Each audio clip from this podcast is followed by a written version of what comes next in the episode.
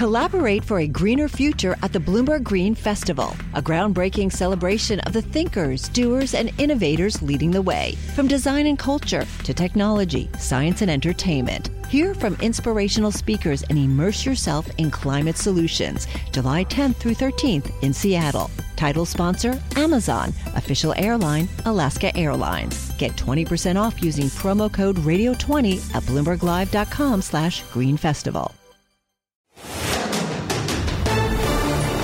This is Bloomberg Law with June Grasso from Bloomberg Radio.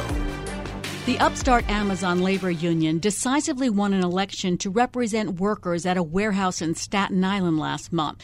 The first time organized labor has gained a foothold at one of the e commerce giant's U.S. facilities. But that's far from the end of the matter. Amazon is challenging the result. And now, U.S. Labor Board prosecutors have determined that anti union meetings held by Amazon prior to the union vote violated federal law. Joining me is Kate Andrias, a professor at Columbia Law School. Amazon has fired two employees with ties to the successful union effort, but it claims that there's no connection. Explain the issues here. So, the National Labor Relations Act prohibits employers from coercing employees when they try to organize a union or from retaliating against them. And so, the employees in this case and the National Labor Relations Board believe that Amazon is actually firing them as retaliation for their union activity. So, it becomes a question of motive. Was the reason for the firing something else, like poor work performance, or did their union activity play a motivating role in the termination? I'm surprised that Amazon would fire them so quickly. On its face, it looks bad. Yes, um, but unfortunately, employers routinely violate the law and retaliate against workers for organizing unions. So if you look kind of at employer behavior and union organizing campaigns over time, this isn't actually all that surprising. What is in some ways more surprising is how effectively and aggressively the National Labor Relations Board is pursuing the charges. And that, I think, can play an important role perhaps in the future in dissuading employers from engaging in this kind of activity. What can the Labor Board do if it finds that it was an unfair labor practice?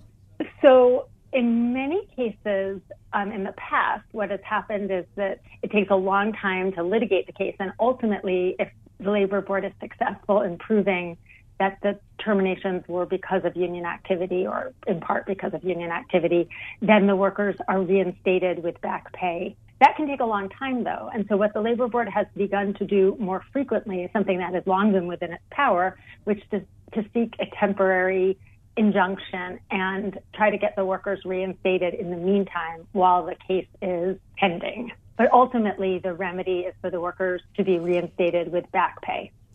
I want to talk about, you know, the do's and don'ts of union campaigns, what the employer can or can't do. Amazon allegedly violated the National Labor Relations Act by holding mandatory anti union meetings and threatening workers during those gatherings. Are these so called captive audience meetings allowed? And what's the line? So, under the current interpretation of the law, employers can hold mandatory meetings during which they can campaign against the union, except in the 24 hours prior to an election. What they can't do, however, is coerce employees who are trying to organize a union during those meetings. They can't make threats or promises. The current general counsel has made clear that she thinks that the very act of holding mandatory meetings, basically telling workers you have to be here on work time, and if you don't come and listen to us campaign against the union, you'll lose your job, that that is actually coercive, and therefore they should be understood to violate the law. Currently, under the doctrine, that isn't the case. Employers can hold the mandatory meetings, but the um, general counsel of the NLRB is seeking to change the interpretation of the law. Can employers hold one on one meetings with employees, a supervisor meeting with an employee about unions? Again, uh, under the existing interpretation of the law, which has, you know, it has varied over time, but under the existing interpretation, employers have been able to hold such meetings. But what they can't do, again, is coerce employees during the course of those meetings or make threats or promises um, in order to try to convince workers not to organize unions. But again, the very act of holding one on one meetings that are mandatory, that are a condition of employment, you can see how that is inherently coercive. And that is a position that at times in the past the board has taken and one that the general counsel is again suggesting is the correct interpretation of the law. Petitions for union representation in the first half of 2022 are up nearly 60% from last year. And public approval of unions is at its highest level since 1965. How do you account for that change? Because unions have been out of favor for so long. I think there's a number of things going on. I mean, one thing is that the conditions under which many workers are working are really atrocious low wages, lack of dignity on the job, unsafe working conditions. Meanwhile, employers like Amazon are making record profits, extraordinary, like billions of dollars for Jeff Bezos. So the growing inequality and the really terrible conditions that many workers are forced to work under is one factor that explains the rise in interest in organizing unions, which is really the most effective way of changing those underlying conditions. A second factor, I think, is the tight labor market because of low unemployment rates, workers are under less threat in a sense of losing jobs and not having somewhere else to go. And then a third factor, I think, is just the success that workers have had. So as more and more workers organize and there's media attention to those victories, more workers learn about their rights and decide to exercise them. And that combined with the fact that the labor board is actually effectively enforcing the law encourages more workers to organize. Kate, you had that first successful union vote at the Amazon warehouse in Staten Island. It got so much attention.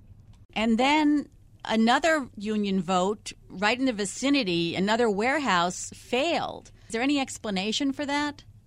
So I don't know enough about the particular details on the ground, but what I can say is that in some ways the second election, the one that the workers didn't want, is much more typical of recent years because the employers have such extraordinary coercive authority over workers and the law allows them so much ability to campaign against unions. So it's not at all atypical, for, even when workers want to organize a union, for them to ultimately lose an, an election. So I think there's, there's probably a couple of things that were going on. One is the first warehouse had extremely effective worker leaders from within the within the work site who built a very strong organization.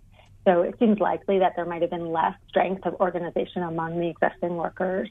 My understanding is that there are a lot of part-time workers at the second facility, and, and frequently when you have a lot of part-time workers, um, their connection to one another and to the worksite is less strong, so it makes it harder to build an organization. And it's also possible that Amazon stepped up its anti-union campaigning and did even more to try to dissuade workers or coerce them into not organizing. But it's not surprising. And in fact, we saw the, the prior election in Alabama where the workers also, there was a lot of interest in organizing, very pro working conditions. But the first election, at least, was unsuccessful. Amazon committed enough unfair labor practices that the National Labor Relations Board ordered a rerun, and we still don't know the outcome of the second election. But it often takes multiple attempts before workers are successful, given the kind of anti union campaigning that employers engage in.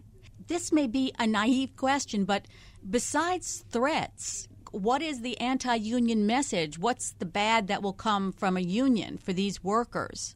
Yeah, so the threats are pretty considerable and they can range from threats, either explicit or implicit, that if you do this, you might lose your job, that you might actually, your conditions at work might get worse in one way or another, that we might actually close down. Much of that is illegal to say explicitly, but um, it's possible to rephrase those kinds of threats as facts or opinions and evade the law, or it's possible to just violate the law because the penalties are so low.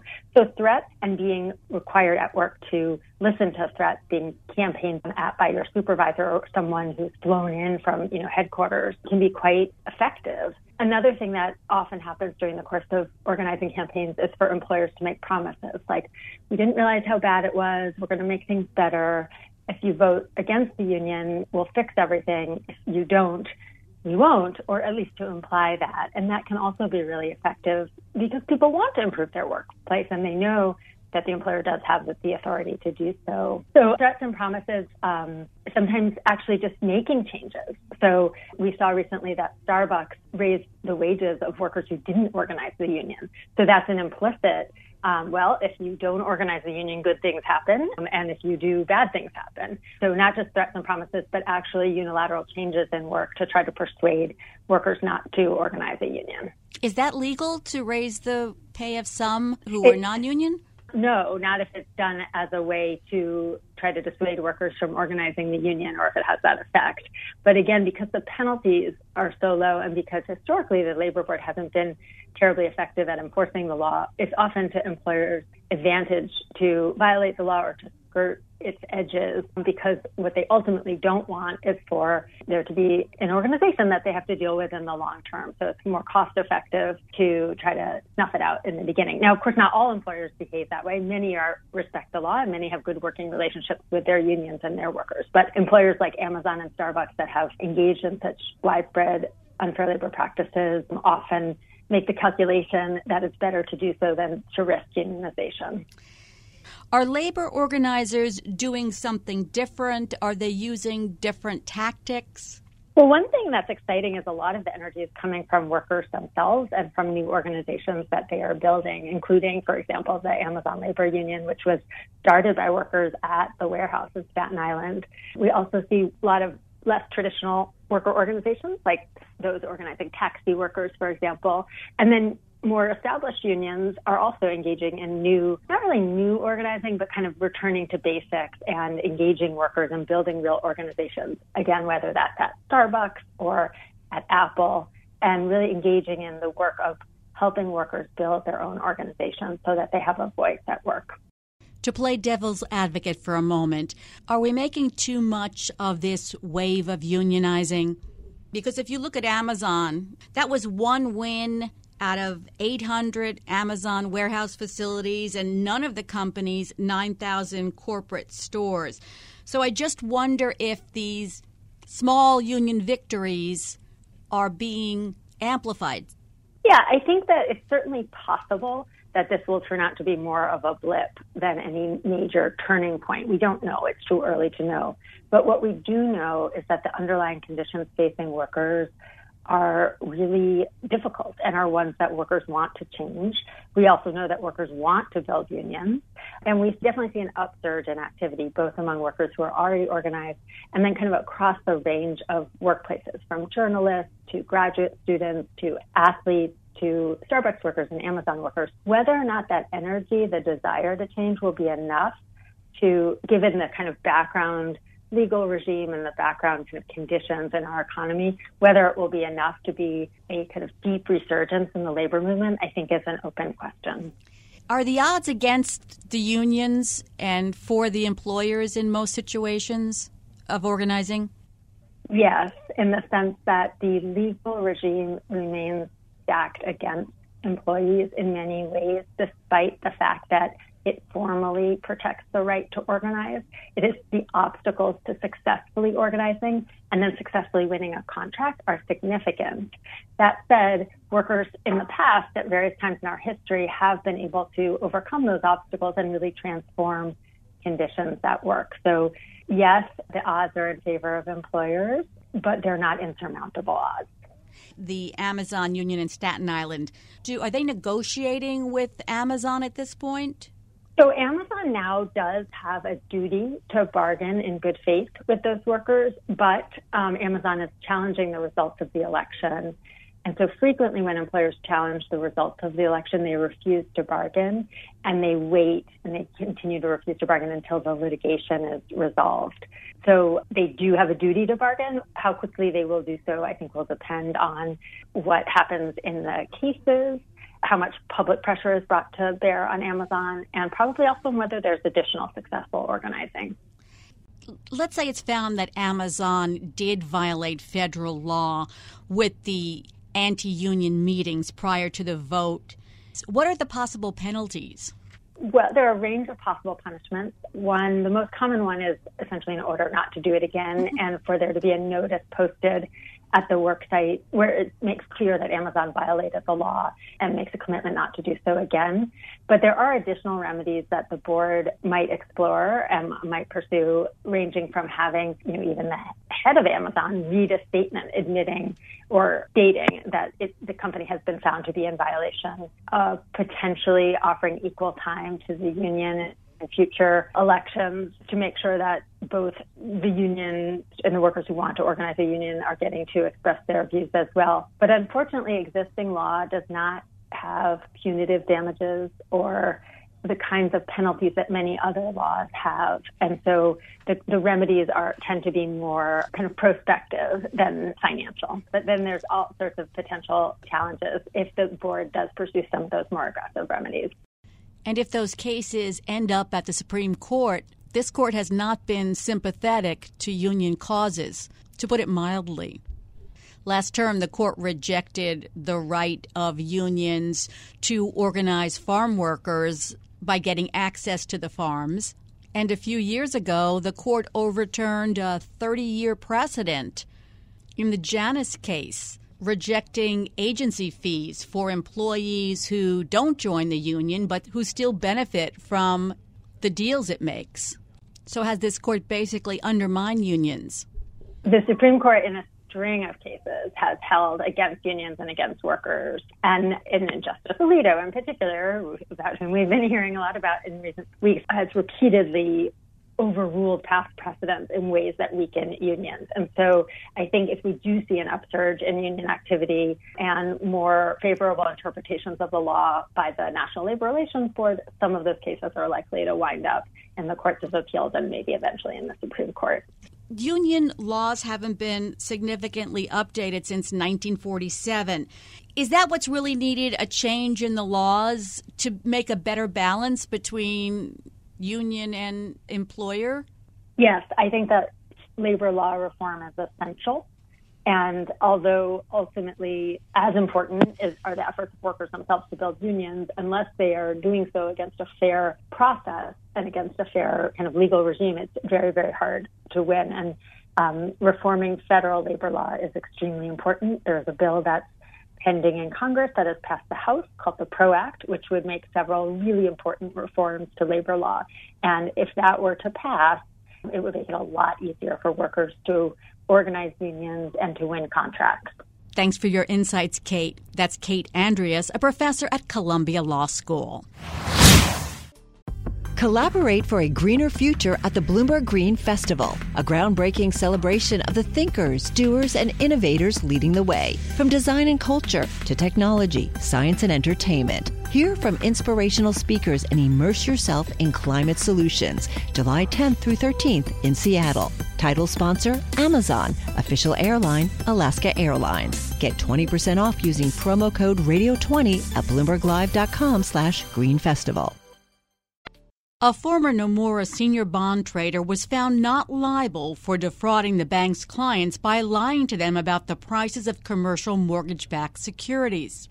James Im, who led the firm's CMBS desk from 2009 until 2014, was accused by the Securities and Exchange Commission of securities fraud. The jury verdict is another blow to the government's attempts to rein in questionable practices by bond traders. Joining me is James Park, a professor at UCLA Law School. Start by telling us what were the charges or the allegations against James Im?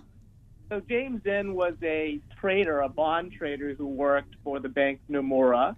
And the basic allegation is that he lied while facilitating a market for uh, trading in bonds backed by mortgages, in his case, mortgages on commercial properties. And really, there are four or five instances identified in the complaint where Im would basically buy a bond for $70 and then he would claim to someone else that he had paid $75 for it. And so he would then mark up the price of the bond based on the false $75 price as opposed to the lower $70 price and basically get a higher markup for himself and Nomura and the SEC basically argued that this was security fraud. He took the stand in his own defense and he admitted to lying to clients, but he said that everyone did it. It is remarkable. It is remarkable that he did not deny that he was lying. And the thing that's interesting about the case and, and the result here is that even if you lie about a securities transaction, doesn't necessarily mean you violated the securities laws. There's a requirement that the lie has to be about a material matter, something that's important to the investor's decision making process. And I believe his argument was that because of the industry practice the investors who bought the bonds from him would have known not to believe him, and therefore those statements were not material um, and could not constitute securities fraud. There are responses, I think, that one can make to that argument, but I think that's the gist of what he argued, and the defense was successful. Tell me the responses, because the prosecution has not been so successful in these cases. I think the best response is well, if it was not important to investors and investor decision making, why did the defendant have to lie in the first place? Why did they misrepresent the price that they bought the bonds at? And, you know, what Im and some others in these cases have argued is that these are sophisticated investors who rely upon valuation models to determine what the price of the bond should be, and that they're relying on the valuation models. And if they don't want to buy the bond, they can always walk away from the transaction if they think that the price is unfair. But you know, valuation models are very imprecise. And the best evidence the value of a bond at a particular point in time is the last transaction at which that bond traded at. And to the extent that Im lied and, uh, and others did as well, then that to me is certainly arguably material. And you know, on the issue of the industry defense, it's, it's very hard to know what the industry practice really was. And I, you know, have some doubts about to what extent was this really pervasive among all bond traders? And was it everyone or was it just a few bad apples? Um, I'm skeptical that it was everyone who felt the need to make such specific lies about the price. But, you know, in the end, I think the SEC may not have provided sufficient evidence on the industry practice. So I think there were responses to the defense, but they obviously failed in this particular case before this jury. The defense attorney equated what Im did basically to a car salesman apparently that did catch the jury's imagination, but I mean, is that a good comparison? I wouldn't want a car salesman that uh, lied to me about the price that he or she bought the car for. And I think that car salesmen, of, of course, uh, will uh, exaggerate, they'll embellish, they may use some puffery, they may use a little bit of a, you know, pressure technique to get you to buy the car, but to me, I think it would be extremely problematic if the car salesman lied about specific things about the car and its condition. And I think that, you know, in my view, I would not want to do business with a bond trader who was uh, making specific lies. And I think there's a distinction between hard negotiation, maybe a little bit of, you know, embellishment, exaggeration, and lying about something that is very specific. Nomura agreed in 2019 to repay customers $25 million to resolve claims that it failed to supervise traders. It seems striking that the government in these cases has basically been unable to get convictions or convictions that stick. True. I think that the defense might say a corporation like Nomura has incentive to settle cases with the SEC, which is regulating it in a lot of different areas, whereas individuals have more of an incentive to fight charges. And, you know, I think it's something that, you know, the SEC is not always correct. And uh, individuals, of course, have a right to make their arguments. Sometimes they succeed, sometimes they don't. Overall, I think it's a, a good thing when the SEC is challenged in litigation and occasionally has to bring cases to trial. So I think certainly defense attorneys are well, you know, within their bounds in litigating these sorts of cases. And, you know, there have been some losses, but there have also been a few wins too. A lot of individuals have also plea bargained or settled cases by and large.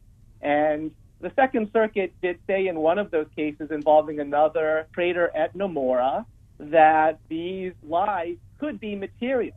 They could be material. It's just an issue for the jury. And so, as a legal matter, to me, this is a sound legal theory. And just because the SEC lost this case and maybe a few others does not necessarily mean that it's a bad theory. The other interesting thing about some of the earlier cases is that they were criminal cases, criminal cases largely brought by the U.S. Attorney's Office in Connecticut, and that's a higher standard of proof. And so, one of the interesting things about the Im acquittal is that this is a civil case with a lower standard of proof. And so, I could see why the SEC would bring these sorts of cases under that lower standard. And then I think it's a significant thing that even under the lower standard, that uh, the SEC lost this particular case, and so that is a significant loss for the SEC. But I, I still think that these are good cases that the government should have brought, even though they could be challenging to win each and every one of them. Do you think it's a waste of money and resources for the SEC to keep bringing these cases? I don't think it's a waste of money. I think that um, the SEC should take cases to trial when it has to. Um, one of the criticisms of the SEC is that it just settles cases where the defendants do not admit or deny wrongdoing and they just pay a penalty. And I think that there should be cases where you go to court and go in front of a jury. Uh, you might have to defend a decision in front of an appellate court. And, you know, when a court weighs in on a legal theory that provides valuable clarity to the SEC and the industry as to what the law is. And so I don't think it's a waste of money for the SEC. Um, I think that they should build up this experience, even though it does take a lot of time in terms of attorney resources. The more you try complex cases in federal court, the better you'll get at. And I think that's something uh, that the SEC needs to continue to develop that expertise. But it is costly in terms of time and, and resources, but I think it's worth the cost. Because of this crackdown, were there changes made in the industry? Are bond traders not engaging in this now? The main change, which is evident uh, from some of the papers I read in uh, the case, is that banks like Nomura now have clearer policies about lying in transactions like this. And I suspect that that is something that is very clear.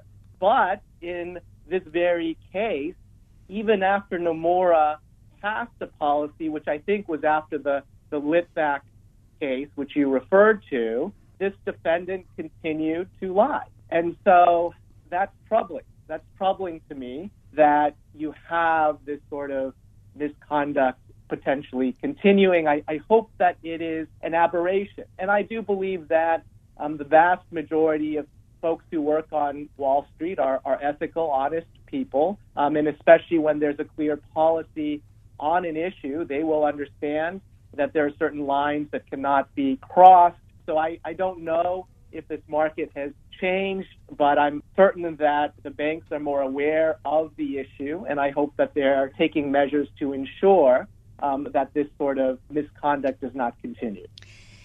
On a scale of 1 to 10, how damaging would you say this verdict is to the government's attempts to rein in questionable practices by bond traders?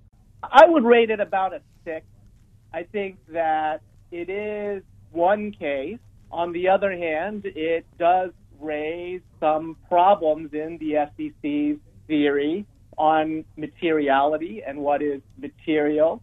Um, it also raises issues about the protection of sophisticated investors, and it's plausible that the jury thought, you know, these are sophisticated investors who should protect themselves and they should not just rely upon these statements. There's also the challenge of bringing cases with respect to conduct that might be sanctioned by industry norms. It can be very difficult to challenge uh, that sort of conduct as being illegal when it is the industry norm. I do think the SEC should try, and I think it was right for them to do it in this particular case. And so um, I think, you know, the occasional loss is going to happen when you are bringing cases like this. And to me, it's it's a loss and it's significant, but it's not a, a terrible blow to the SEC's work. You know, it's interesting to think about how the prosecutors and enforcement attorneys in the Bill Hwang case, which we talked about a week or two ago, might view this decision. And I bet that they're a little bit nervous about this result. It's a Manhattan jury. It was a case brought with a lower standard of proof. And, you know, the jury found that these were lies, but they were not material because they were directed at sophisticated parties. And that, to some extent, describes some of the misconduct in the Bill Hwang case with respect to lies about the positions Hwang's fund was taking and the amount of leverage that it had because, you know, these are sophisticated banks. On the other hand, I think we can differentiate this case because, you know, this it's not a case that, you know, the Im case is not one that shook the stock market or the bond market. These are lies that enabled Nomura and its traders to earn a little bit more in commissions, and it didn't have really a huge impact on third parties. Whereas the Hwang case is one where the lies allegedly facilitated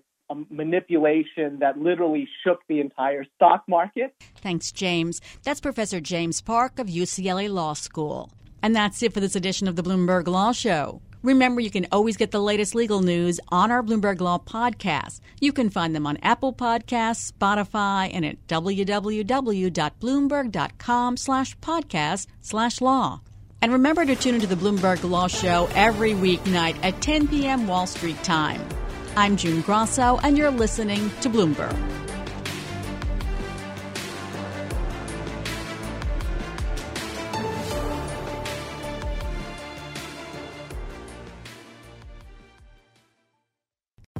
Collaborate for a greener future at the Bloomberg Green Festival, a groundbreaking celebration of the thinkers, doers, and innovators leading the way. From design and culture to technology, science, and entertainment. Hear from inspirational speakers and immerse yourself in climate solutions. July 10th through 13th in Seattle. Title sponsor Amazon. Official airline Alaska Airlines. Get 20% off using promo code radio20 at bloomberglive.com slash green festival.